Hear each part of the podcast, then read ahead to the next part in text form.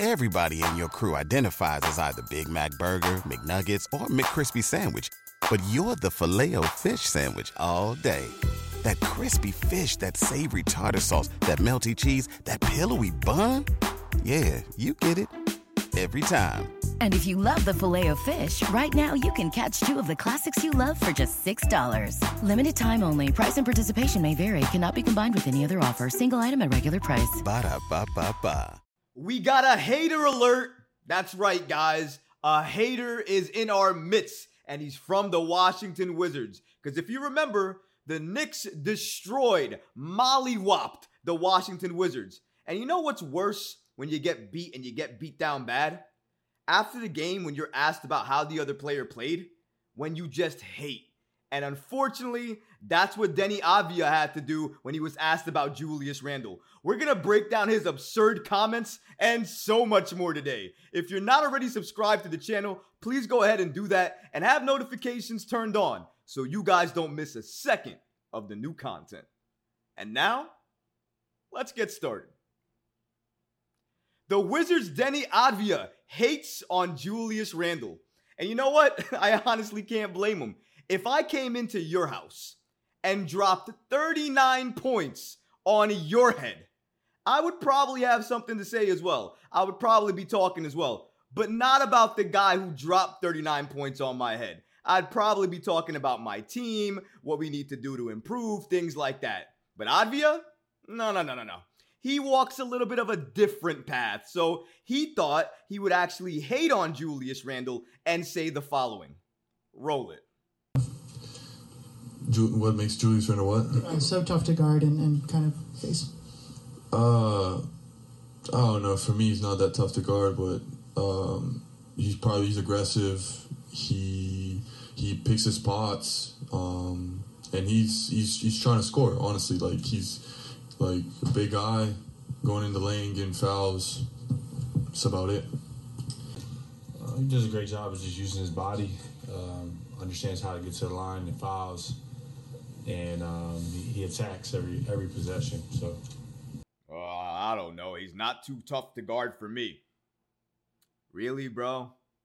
You really want to hate on Julius Randle? He's not that tough to guard? How did he drop 39 points on you? You're probably right. You know what? He's not that tough to guard because you didn't guard him. You didn't do anything to him. He shot whatever he wanted to shot. Was on the floor wherever he wanted to be, played bully ball all night and kept doing it on you guys, dropping it on your heads, and you couldn't stop him. No matter what you did, you couldn't stop him. You especially, Deni, you couldn't do nothing. Not a thing. So you should be the last person talking. Weren't you on him? Weren't you supposed to be the guy to stop him? To do something on him? If he's not so tough to guard, why couldn't you play him any better? Why couldn't you do anything about it? Why couldn't you stop the bleeding? Why, when you responded after such a bad first half, that you dropped it all over again? And by the way, when the Wizards were on their run responding, I didn't see Deni anywhere. Where was Deni? What were you doing? You talking after I don't even know why they ask you questions. They shouldn't ask you anything. If anything, the question should have been why why did you do so poorly against Julius Randle and what could you have done better? And you know the funniest part about his response? Even though he answered it in that way, didn't he basically break down why it's so tough to guard Julius Randle even though he said it wasn't tough to guard him? He's a big body. He can score in the paint, score wherever he wants to be. You know, he can use his size well. Yeah, that's probably why he's hard to guard. Did you think about that? At least Kyle Kuzma, who shout out to him, he was also in the video, who had a slight but still meaningful comment and still had a way better comment than Deni did. Because at least his comment had no hate in it. And that probably has to do with the fact that he knows Randle back from his LA days. That's probably why he has no hate on Randle. But Deni, What happened to you, man? Did they give you haterade instead of Gatorade at the presser? You can't get beat. Can't get mollywopped. Can't get beaten down like that. And then after the game, you want to talk about Julius Randle. Julius Randle is having an all star year again. Might make an all star appearance again, might be all NBA again. Put some respect on Julius Randle. He's not like any other type of player that you're trying to guard on each and every single night. He's probably one of the best at his positions on a night to night basis. One of the strongest players in the league. You not stopping him. He's a freight train. If he's running down court into the paint, either back away or get mowed over because that's what's happening. He's having one of the best years of his entire career and he's doing it in a different way. Last year, he was shooting a lot of threes, way too many threes, in my opinion. I don't want to ever see Randle shoot that many threes again.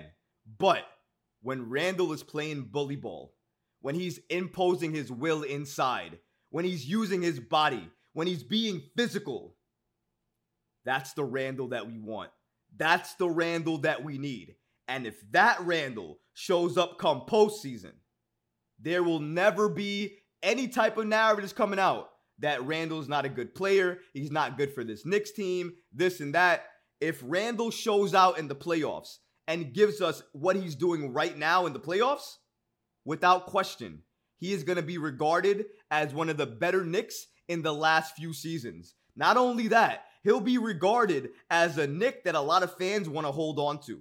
If you do meaningful stuff in the playoffs, then fans want to hold on to that because they want to hold on to what they feel is going to be something that you're going to give this team moving forward each and every year. So I can only hope and pray that Julius Randle shows up like he's doing right now in the regular season in the postseason. But there is nothing to criticize with Julius Randle right now during the regular season. Nothing. Even his defense has gotten better. I don't know what it is about Randle, but everything that he's been doing over the last maybe 20, 25 games has just been phenomenal. Now, does he drop the ball at sometimes? Too many turnovers here. Drops his man coverage over there. Yes, absolutely. He's going to make those plays. He's going to make those moves. He's going to get you angry and upset sometimes. But I've watched Randle for many, many years. And I can say this year has been one of the least frustrating years for me watching Julius Randle. I haven't shaken my head a lot. I haven't put my hands in my face a lot like that. I haven't done anything like that this year. Past years, I would have. I don't have to this year. Why? He's playing good defense. He's playing team basketball. He's passing the ball better this year than he was last year. He trusts his teammates more this year than he did last year. All of those things are clear. You want to know why I have no problem with Julius Randle anymore? Because he's given me a reason to not have a problem the way he's responded, the way he plays, the way he practiced, the way he looks, the way he responds to criticism. That's why I keep rocking with Julius Randle. That's why I have nothing bad to say about Randle. And that's why I gotta say if Julius Randle and Jalen Brunson don't both make All NBA, don't both make All Star this year, something is wrong with the NBA. Something's wrong. They are performing at an elite level, especially Randle, who has altered his game a little bit to make sure he is playing bully ball more than he's shooting threes. When you are a high volume three point shooter, season after season after season, and then you have to augment your game to not be that type of player, it is extremely difficult. That is not easy to do. But look at Randle.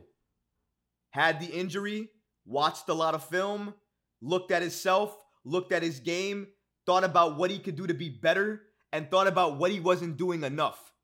What he wasn't doing enough? Utilizing that big body. As he puts it, what God has given him.